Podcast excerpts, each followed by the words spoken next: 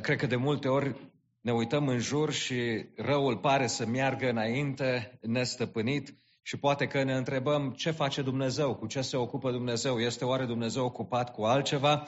Care este riscul sau care sunt riscurile cărora suntem supuși noi din această cauză? Și de ce nu schimbă oare Dumnezeu lucrurile? Ioan este un uh, apostol al Domnului și împreună cu cele șapte biserici se confruntă cu o astfel de situație în primul secol. Și vom vedea imediat niște amănunte cu privire la conjunctura în care se aflau. Dar aș vrea să repet ideea centrală pe care am spus-o și altă dată, a versetelor 4 până la 8, versetele pe care le-am citit. Cum am putea exprima într-o singură frază uh, esența acestui uh, salut al lui Ioan din uh, introducerea cărții Apocalipsa? Iată cum l-am formulat. Dumnezeul suveran le-a dat credincioșilor un statut privilegiat prin Isus Hristos, care domnește acum și se întoarce în slavă.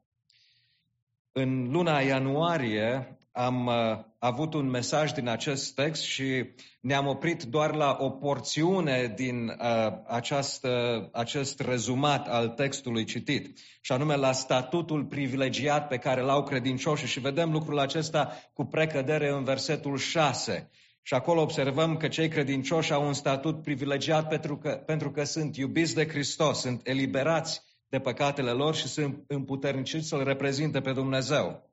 Iar astăzi Titlul mesajului este În mâna Dumnezeului suveran. Și ce înseamnă suveranitate?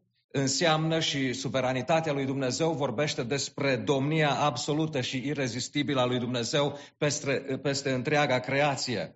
Dumnezeu este atot puternic și nu numai că are toată puterea, dar își exercită această putere. Face ce vrea fără să îi se poată opune cineva. Dumnezeu nu se consultă cu nimeni, Dumnezeu nu face sondaje de opinii, Dumnezeu nu supune hotărârilor sale, hotărârile sale votului îngerilor sau oamenilor. Afirmația principală pe care aș vrea să o urmărim în această seară este următoarea. Dumnezeul suveran conduce istoria și deține toată autoritatea.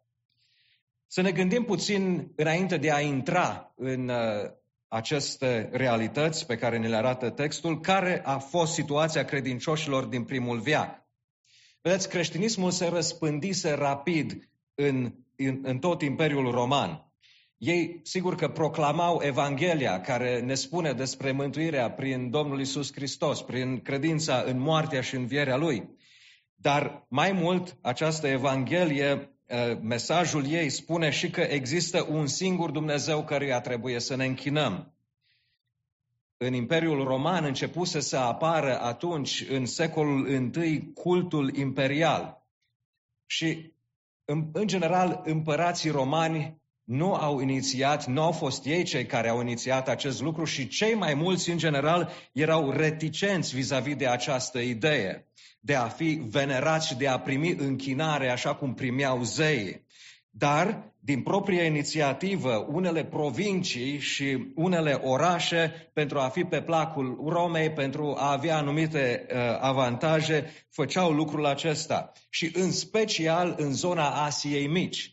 Nu așa mult în alte părți ale Imperiului, dar în zona Asiei Mici, zona Turciei de astăzi, se practicau aceste lucruri și în cadrul cultului imperial împăraților romani li se aducea închinare și li se construiau temple. Exista o adevărată întrecere între orașe eh, care să fie mai mai deosebiți în ceea ce privește aceste acțiuni, aceste temple pe care le construiau și uh, felul în care se închinau împăraților. Efes și Pergam sunt două orașe care excelau în această problemă. Au fost și împărați uh, mai răi care au profitat de aceste lucruri, de exemplu Nero, care a domnit între 54 și 68, și Domitian, care domnește spre sfârșitul secolului I, probabil în perioada când scrie Ioan această carte, între 81 și 96. Deci există anumite întrebări, semne de întrebare în legătură cu Domitian, dacă într-adevăr a fost așa de rău cum susțin anumite izvoare istorice. Dar este un lucru care este cert.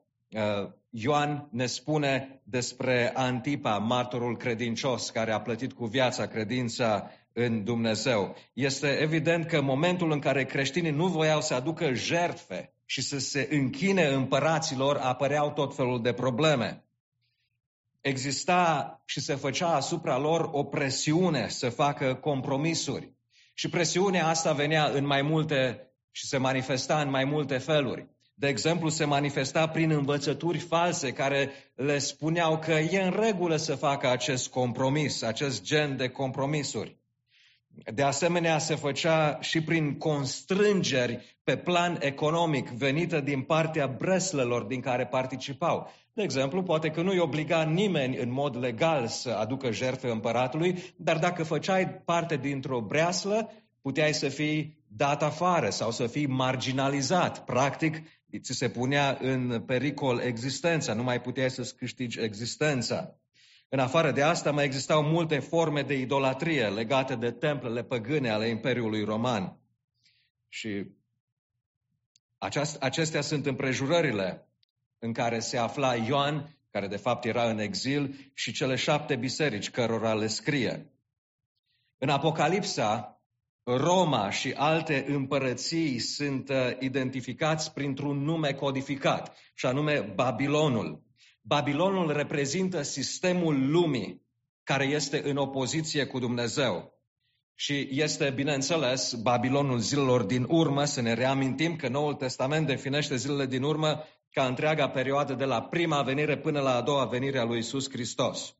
Și nu numai Roma este reprezentată de Babilon, ci toate sistemele rele și păcătoase ale lumii, inclusiv cele din ziua de astăzi. Cu aceste lucruri în minte să ne întoarcem la ideea principală. Dumnezeul suveran conduce istoria și deține toată autoritatea. Și să nu uităm, credincioșii sunt în mâna acestui Dumnezeu suveran. Aș vrea să observăm primul gând, Dumnezeu conduce istoria. În versetul 4 citim, Har și pace vouă de la Cel care este, Cel care era și care vine. De unde vine titlul acesta și ce înseamnă el? De unde împrumută Ioan acest limbaj? Ioan împrumută acest limbaj din Exodul, capitolul 3. Dacă vă amintiți, poporul Israel era în robia egipteană și Dumnezeu îl cheamă pe Moise să meargă la faraon și să-i spună că trebuie să elibereze. Și nu numai atât, dar trebuia să-i convingă și pe cei din poporul lui Israel, uh, liderii lui Israel, că este o acțiune uh, bună care nu îi pune în pericol. Și iată care este mărturia pe care o găsim uh, în Exodul capitolul 3. Începând cu versetul 11, Moise i-a răspuns lui Dumnezeu, Cine sunt eu să merg la faraon și să-i scot pe fiii lui Israel din Egipt? Gândiți-vă un moment că uh, faraon în acea perioadă era stăpânul absolut al lumii care era cunoscută, cel puțin din cea mai mare parte a acelei regiuni. Versetul 12, el a zis, adică Dumnezeu, eu voi fi cu tine. Acesta va fi semnul pentru că eu te-am trimis. Când vei scoate poporul din Egipt, îi vei, îți, îi veți sluji lui Dumnezeu pe muntele acesta. Dar Moise i-a răspuns lui Dumnezeu, iată, când voi merge la fiul lui Israel și le voi zice, Dumnezeul părinților voștri m-a trimis la voi, iar ei mă vor întreba, care este numele său? Ce le voi răspunde? Dumnezeu i-a zis lui Moise, eu sunt cel ce sunt. Apoi, mi-a, apoi a zis, așa să le spui fiilor lui Israel, eu sunt, m-a trimis la voi. Dumnezeu este Domnul incontestabil al istoriei, care poate să împlinească profețiile și să elibereze popor, poporul în ciuda avantajelor copleșitoare pe care le avea Faraon și Egiptul. Această autodescriere a lui Dumnezeu ne spune, despre, ne vorbește despre faptul că El este atotputernic și este autoexistent. Dumnezeu există prin sine însuși. Dumnezeu nu este creat. Dumnezeu nu are început. Este imposibil ca Dumnezeu să nu existe. Existența lui este o necesitate. Și ace- aceeași realitate era valabilă și pentru credincioșii din cele șapte biserici care se confruntau cu aceste presiuni, cu acest pericol, cu aceste amenințări din partea celor care aveau putere atunci din punct de vedere omenesc. Dar și pentru noi lucrurile stau la fel. Uh, această expresie, eu sunt cel ce sunt și titlul din capitolul 1, uh, versetul 4 din Apocalipsa, cel care este, care era și care vine, este menit să ne inspire încredere în faptul că Dumnezeu direcționează în mod suveran toată istoria și întreaga desfășurare a istoriei și chiar și acțiunile oamenilor. Cu ce scop? Pentru ca împărăția lui să avanseze. Cu ce scop? Pentru ca planul său să se împlinească.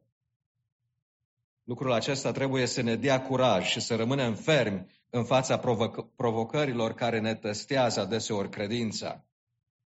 Dar, privind la acest titlu pe care Ioan îl folosește față de Dumnezeu, am putea să ne întrebăm de ce spune el, de ce aranjează lucrurile în această ordine, de ce spune cel care este, care era și care vine. Parcă logic ar fi să spunem cel care era, care este și care vine.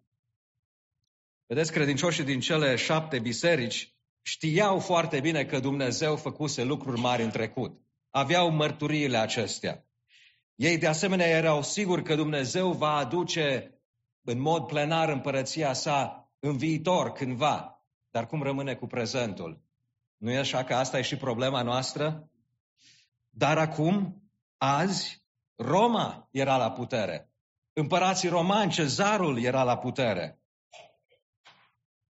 Punând mai întâi titlul Cel ce este, Ioan le amintește că Dumnezeu nu este doar un Dumnezeu al trecutului. Dumnezeu nu este doar un Dumnezeu al, al viitorului, ci în primul rând, spune Ioan, pentru voi care treceți prin necaz, este un Dumnezeu al prezentului. Dumnezeu este acum prezent cu ei și este prezent acum cu noi. Și Dumnezeu guverna chiar și atunci când cezarul era pe tron. Ei uh, credeau că sunt uh, stăpânii absoluți, că sunt uh, zei sau echivalenții zeilor. Sau cel puțin mulți încercau să le promoveze, să le strecoare aceste idei în minte și unii au luat-o de bună. Chiar dacă cei credincioși erau persecutați, când li se cerea să facă compromisuri, ei puteau să fie siguri că Dumnezeu este Cel care este, Cel care este prezent cu ei atunci, în acel moment. Și lucrul acesta este exact ca Psalmul 46, versetul 1. Dumnezeu este adăpostul și tăria noastră. El este un mare ajutor care nu lipsește în necazuri. Nu așa că și noi înțelegem lucrul acesta și noi cunoaștem Uh, realitatea aceasta a faptului că Dumnezeu este prezent cu noi, indiferent de lucrurile prin care trecem, indiferent de dificultățile pe care poate că le traversăm. Am putea să ne punem întrebarea ce înseamnă mai amănunțit lucrurile, lucrurile acestea pentru noi. Avem și noi de a face cu astfel de presiuni, avem, avem de a face cu învățături false, avem, nevo- avem de a face cu invitația de a face compromisuri, cu siguranță că sunt multe și pe multe planuri. Și vedeți că trăim într-o societate care este din ce în ce mai secularizată. Uneori această perioadă este numită drept o perioadă post-creștină. Dacă în trecut valorile creștine și principiile creștine erau considerate normale de către cei mai mulți, lucrurile vedem că se schimbă și s-au schimbat de un timp. Schimbările acestea mai mult sunt din ce în ce mai rapide, se accelerează. Și odată cu aceste schimbări vine și o presiune enormă de a face compromisuri. În Apocalipsa, Domnul Iisus Hristos se adresează celor uh, șapte biserici și cele șapte biserici reprezintă Biserica Universală. Și el spune, celui care va birui îi voi da să șadă cu mine pe tronul meu. Acest mesaj este tot la fel de valabil astăzi ca și atunci. Probabil că una dintre cele mai mari presiuni care se exercită astăzi de către societate asupra bisericii, cel puțin în Statele Unite, și care cred că a crescut în ultimul timp și va continua să creadă, este una care i-a făcut pe unii să facă compromisuri deja, într-un mod sau altul, agreând, agreând cu tot felul de idei, să accepte, de exemplu, toate noțiunile legate de o antropologie greșită, de ceea ce înseamnă să fii om, lucruri care aparent ar trebui să fie elementare și oamenii nu le mai înțeleg. Astfel, transgenderismul afirmă că, indiferent că ești bărbat sau femeie, dacă ai impresia că de fapt ești, ești altceva, este în regulă. Ești bărbat și ai sentimentul că ești femeie, nici o problemă. Societatea trebuie să se accepte ceea ce zici tu. Ești femeie și crezi că ești bărbat, din nou, nicio problemă. Lumea trebuie să accepte asta și să se adapteze la pretențiile tale. Sau poate că nu ești nici femeie, nici bărbat și vrei să nu ți se spune el sau ea, ci ei să ți se adreseze cu astfel de pronume. Toți să fie de acord cu tine, indiferent ce părere ai. Sau poate că vrei să te răzgândești de mai multe ori. Lumea trebuie să agreeze cu aceasta. Și cred că lucrurile acestea ne aduc aminte de Romani 1 cu 22. Pretinzând că sunt înțelepți, au nebunit, spune Apostolul Pavel. Sigur, se cred emancipați, noi suntem înapoiați, noi suntem în multe feluri, ei sunt emancipați, ei sunt sofisticați, ei sunt avansați și uh, cuvântul spune și categorisește exact așa cum sunt. Există o presiune de aceea asupra tuturor din societate și inclusiv asupra bisericii să se conformeze acestei stări de fapt. Să compromitem ceea ce credem, ceea ce spunem, ceea ce predicăm. Niciodată Slăvit să fie Dumnezeu că biserica adevărată nu va face astfel de compromisuri. Politica și politicienii nu vor schimba lucrurile. Îmi pare rău să spun asta, în cel mai bun caz ar putea întârzia dezastrul spre care mergem. Putem vota oricât și pe oricine. Aici avem de a face cu o schimbare gradată a mentalității oamenilor din această societate, care merge din rău în mai rău și ei în cele din urmă își vor alege lideri care le vor face toate lucrurile care sunt pe placul lor. Este exact ca un vapor care plutește spre, pe un fluviu, dar se îndreaptă spre o cascadă. Cei de la bord sunt într-o stare de petrecere continuă. Așa este societatea în care trăim. Dumnezeul suveran însă a stabilit ca aceste lucruri să se întâmple. Nu l-au luat prin surprindere și mai mult le folosește pentru a-și atinge scopurile. Misiunea noastră este clară să credem și să trăim adevărul exemplificându-l lumii, prin faptă și prin cuvânt. Astfel, dar, suntem chemați să refuzăm compromisul. Trebuie să iubim păcătoșii, fără îndoială, însă trebuie să respingem în același timp nelegiuirea. Vedeți, Ioan îi salută pe credincioșii din primul viac cu har și pace. Și în situația în care erau, aveau nevoie de har și de pace și avem și noi nevoie de har și de pace. Asupra lor și asupra noastră exista această presiune a compromisului. Priviți la bisericile din Apocalipsa, din capitolele 2 și 3. Constant sunt supuși acestei presiuni de a face compromis într-un fel sau altul. Avem nevoie nu doar de har, dar și de, de pace, datorită faptului că sunt frământări exterioare care au efect asupra interiorului nostru. Și Dumnezeu ne dă lucrurile acestea. Dumnezeul nostru este un Dumnezeu suveran, care nu numai că este stăpânul istoriei, dar aș vrea să vedem în al doilea rând că este cel care a inițiat și va încheia istoria. Ni se spune în versetul 8, eu sunt alfa și omega, zice Domnul Dumnezeu, cel care este, care era și care vine, cel atotputernic. Sigur, alfa și omega sunt prima și ultima literă a alfabetului grecesc. Și Ioan folosește aici o figură de stil care comunică ceva. Sunt afirmate două realități care sunt diametral opuse. Alfa, prima literă din alfabet, și omega, ultima literă. Dar cu ce scop se folosește acest procedeu literar? Ca să se sublinieze tot ce este încadrat de aceste lucruri opuse. Deci, Când Ioan spune alfa și omega, spune Dumnezeu este, dacă vreți, întreg alfabetul. Afirmația că Dumnezeu e începutul și sfârșitul istoriei, așa cum alfa și omega sunt începutul și sfârșitul alfabetului grec, subliniază prezența lui continuă de-a lungul istoriei. Și această expresie, din nou, accentuează stăpânirea sa asupra tuturor evenimentelor care au loc. Dumnezeu a fost prezent și a inițiat istoria. El este cel care a creat lumea în care suntem, lumea în care ex- existăm și este lumea lui până la urmă. Nu este lumea noastră să facem ce vrem. El este alfa, El este începutul tuturor lucrurilor. Dar Dumnezeu este prezent și pe parcursul istoriei, a întregii istorii și o guvernează cu o autoritate irezistibilă. Nu este absent, nu este indiferent, este prezent acum, azi, mâine și în fiecare zi. S-ar putea să nu înțelegem întotdeauna de ce permite Dumnezeu cu tare lucru, de ce face Dumnezeu următorul lucru. Și știți ceva? E în regulă.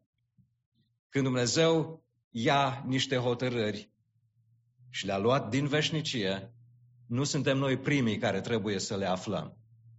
Pe unele, probabil că le vom afla în scurgerea anilor. Pe altele, Poate le vom afla în veșnicie. Pe altele probabil că nu le vom afla niciodată. Sau vor trece multe, multe milenii și sute de milenii și miliarde și treptat vom începe să înțelegem mai mult ce a făcut Dumnezeu în această istorie scurtă, a, relativ scurtă a planetei. Este evident că istoria a avut un început, dar istoria va avea și un final. Dumnezeu este și Omega, spune cuvântul aici. El este cel care va încheia acest viac. Nu oamenii îl vor încheia. Istoria nu se va încheia printr-un accident absurd, de exemplu, ciocnirea planetei cu un asteroid. Istoria nu se va încheia printr-o decizie a oamenilor sau o, o, o greșeală sau o, o acțiune pripită, de exemplu, un război nuclear de proporții mari. Istoria nu se va încheia datorită unor greșeli de altfel a oamenilor, de exemplu, Uh, felul în care tratăm mediul înconjurător. De multe ori, prin poluare și alte acțiuni uh, nechipzuite, facem rău planetei de care, în mare măsură, aparține viața noastră. Dar lucrul acesta, în ciuda faptului că sunt unii care și-au făcut o religie din a apăra uh, planeta și ființele în, af- în afară de oameni, bineînțeles, pentru că pentru ei nu este loc, uh, dar în afară de, uh, în ciuda faptului că sunt unii care și-au uh, luat acest rol, planeta nu va și viața nu, va, nu se va încheia aici, pentru că oamenii fac anumite greșeli de acest gen. Istoria însă se va încheia în momentul pe care Dumnezeu l-a stabilit din veșnicie. Atunci Biblia ne arată că fiul omului se va întoarce pe norii cerului și va scrie ultimul capitol al acestui viac. Și în același timp se va deschide primul capitol al noii creații, al creației reînnoite. Acesta este destinul care ne așteaptă pe noi care suntem credincioși. Până atunci însă să, ob- să observăm și să reținem ce ne spune versetul 8. Dumnezeu este alfa și omega. El este începutul și sfârșitul istoriei și este cel care este prezent pe parcursul întregii istorii. El este cel care este, pentru că este prezent acum. Este, este cel care era și cel care vine. Și apoi spune versetul, cel atotputernic. Este aici un mare adevăr. Dumnezeu are toată puterea. Dumnezeu este singura ființă care Uh, literalmente poate să facă toate lucrurile care sunt uh, posibile din punct de vedere logic. Aș vrea să vă citesc câteva versete din Psalmul 62, apropiindu-ne și de încheiere. Versetul 5 spune așa, Psalmul 62, Suflete al meu, găsește-ți liniștea numai în Dumnezeu, căci de la El vine speranța mea. Numai El este stânca mea și izbăvirea mea. El este întăritura mea, nu voi fi clătinat. Mântuirea și gloria mea sunt în Dumnezeu, stânca mea cea tare. Adăpostul meu este în Dumnezeu. Poporule, încredete în El în orice vreme. Varsă-ți inima înaintea Lui. Dumnezeu este adăpostul nostru.